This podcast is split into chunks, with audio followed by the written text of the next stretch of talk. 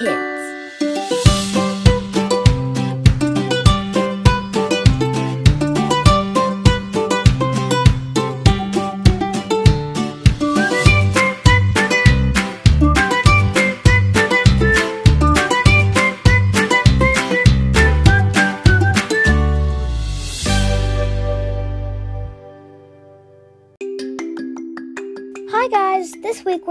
Exodus 14 through 17. Stand still and see the salvation of the Lord.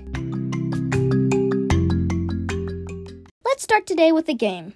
I'm sure you guys see it all the time in movies. The main character of the movie is being chased by some horrible something, and they get surrounded or backed into a corner, and it seems like there's no hope for them. They're doomed. But then suddenly something miraculous happens, and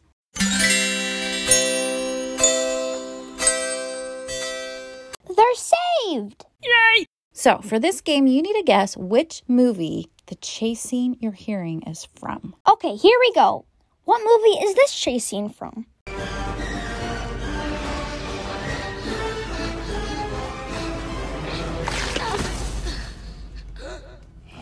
Kitty, kitty, kitty.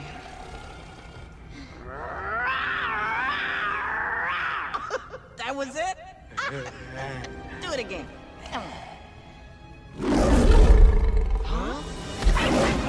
Was from The Lion King. Yes, when Nala and Simba are being chased by hyenas in the elephant graveyard, they get cornered, but at the last second, Mufasa saves them. Okay, next chase scene. Where are you going? Promise or no promise, I can't stay here another minute. Oh no, wait, please, please wait.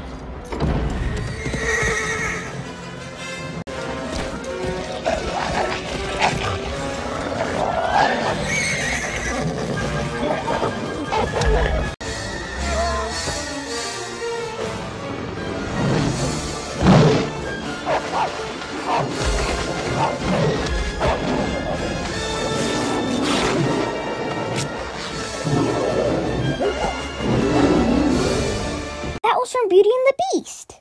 Yes, when Belle and Philippe are surrounded by a pack of wolves in the forest, they're trying to fight them off, and it looks like there's no hope for them, but at the last minute, the beast jumps in and fights the wolves off. Okay, next chase scene. Good afternoon, ma'am. What can I do for you? I want a muscle. A good, strong muscle. Uh, yes, ma'am. Now, uh, here's our latest combination leash and muzzle. Now, we'll just slip it on like this and. Uh, no, no, no, no, no. N- nice, doggy. No, no, don't wiggle. Uh, steady now. Now, now, now. Careful, you little. Watch out! Doggy. Careful, doggy. Come on.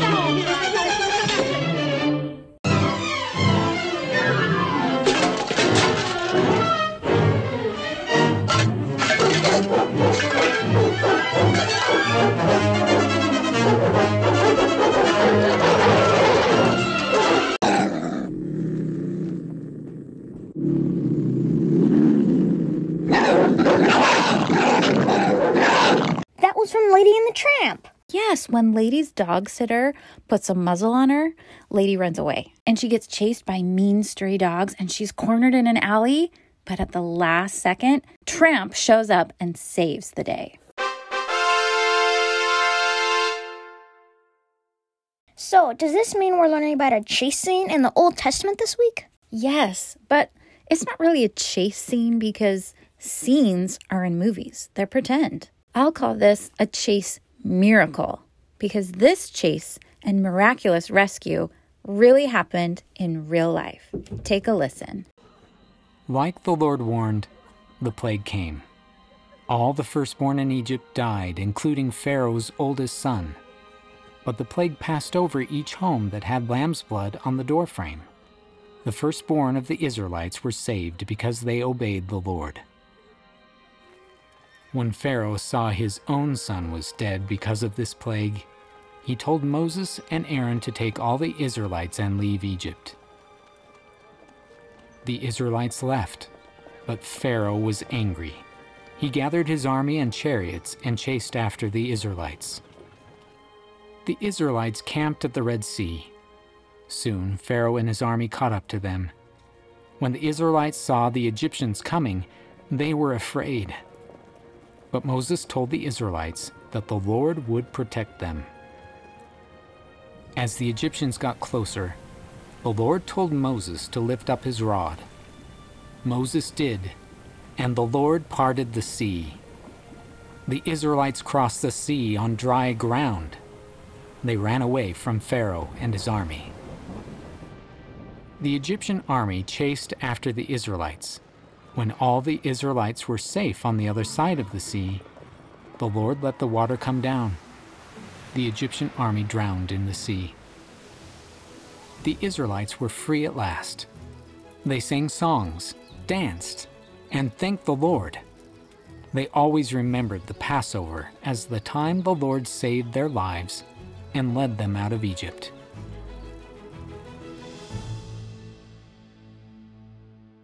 So, after the last plague known as the Passover, Pharaoh let the Israelites go.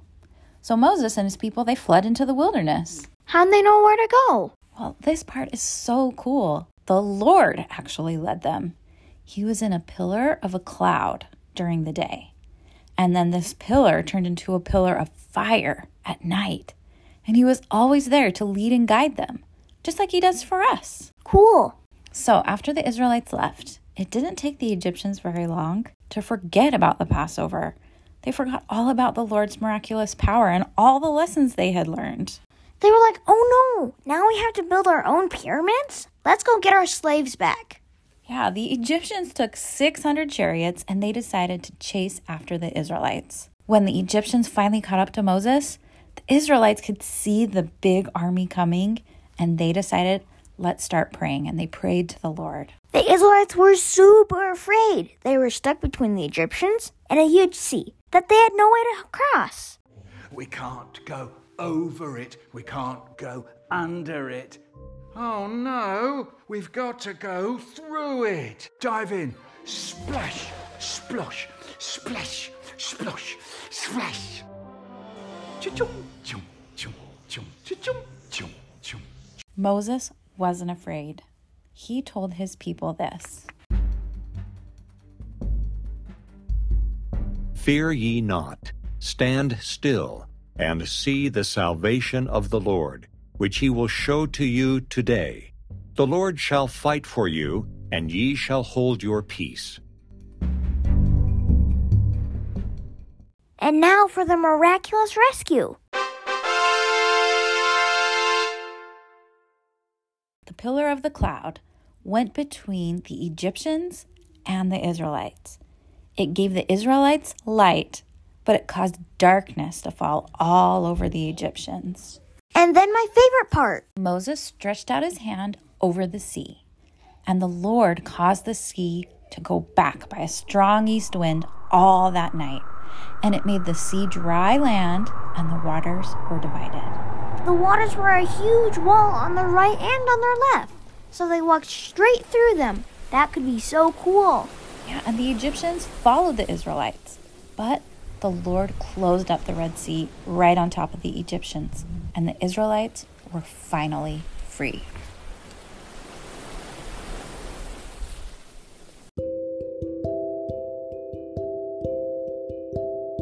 From this story, we learn that God has the power to deliver us. Imagine how the Israelites felt as they saw Pharaoh's army closing in. Just like the Lord saved Moses and his people, he'll save us if we trust him. Has your mom and dad ever read you the book Cloudy with a Chance of Meatballs? Let's listen to a part of it now. Across an ocean, over lots of huge, bumpy mountains, across three hot deserts and one smaller ocean, there lay the tiny town of Chew and Swallow. In most ways, it was very much like any other tiny town. But there were no food stores in the towns of Chew and Swallow. They didn't need any.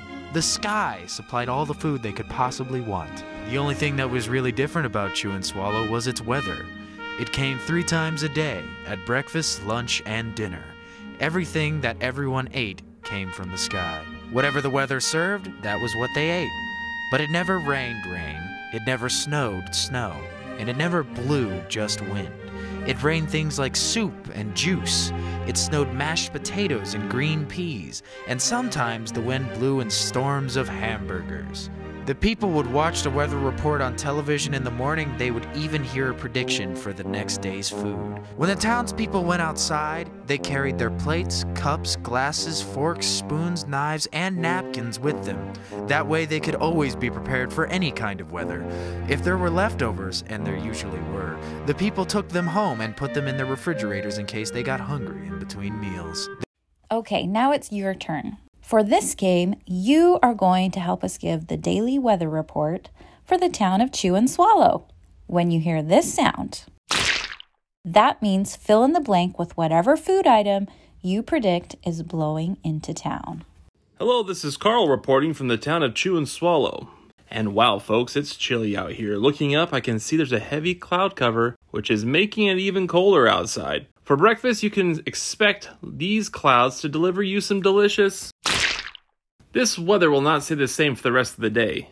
This afternoon, expect temperatures to rise just a, with a little bit of precipitation. That means you could expect a light lunch of just. The south of the country has the best weather today, sunny and warm. The temperature is around 72 degrees. We can expect this delightful weather to blow us in a dinner that includes.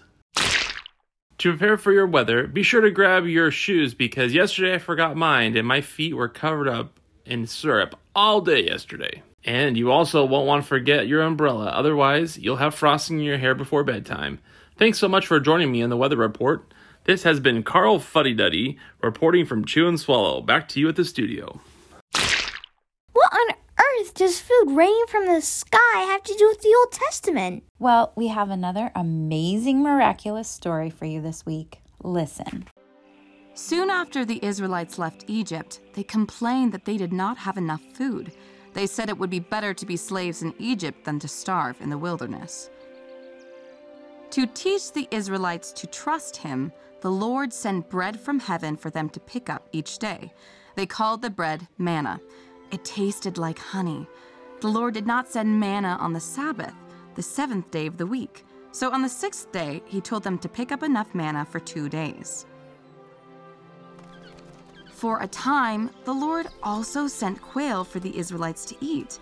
In the morning, they picked up manna, and in the evening, they gathered quail. The Lord wanted the Israelites to learn to trust Him. In this way, He took care of them in the wilderness.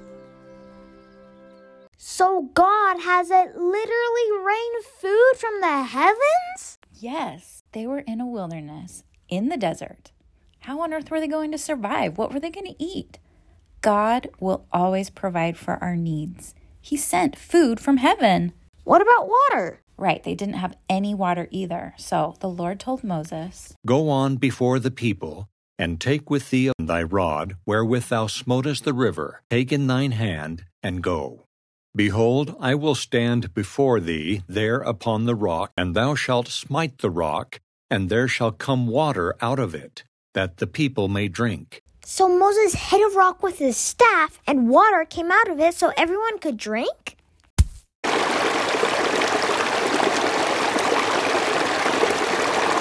Yes, it was a miracle. And miracles still happen today. These stories teach us that the Lord can provide for our needs no matter what.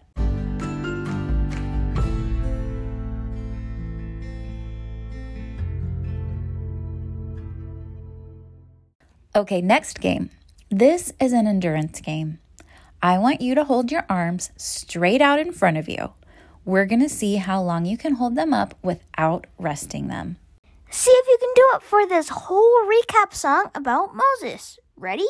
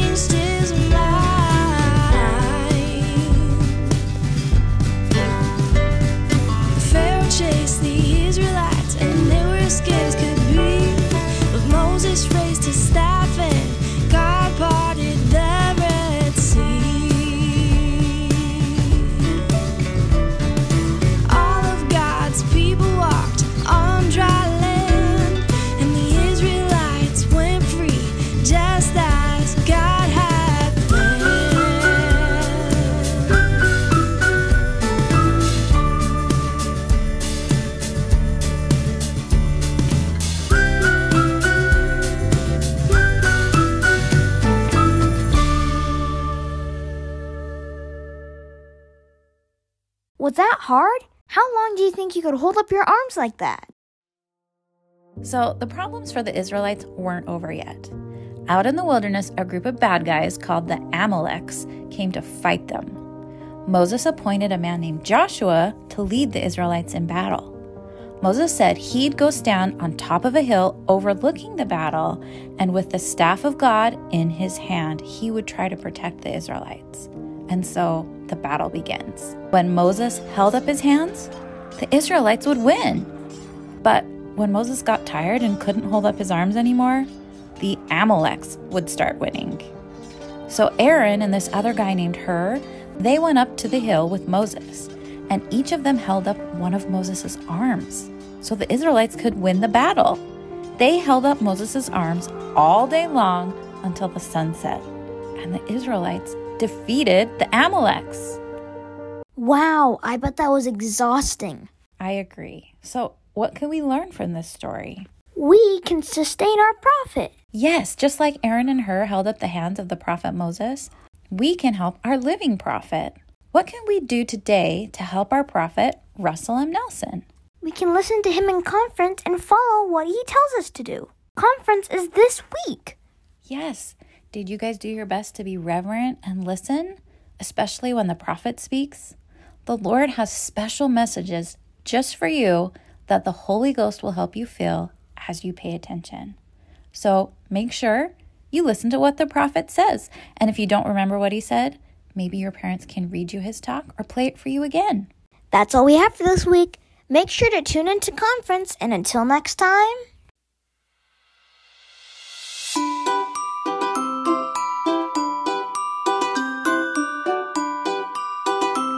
Stay on the covenant path.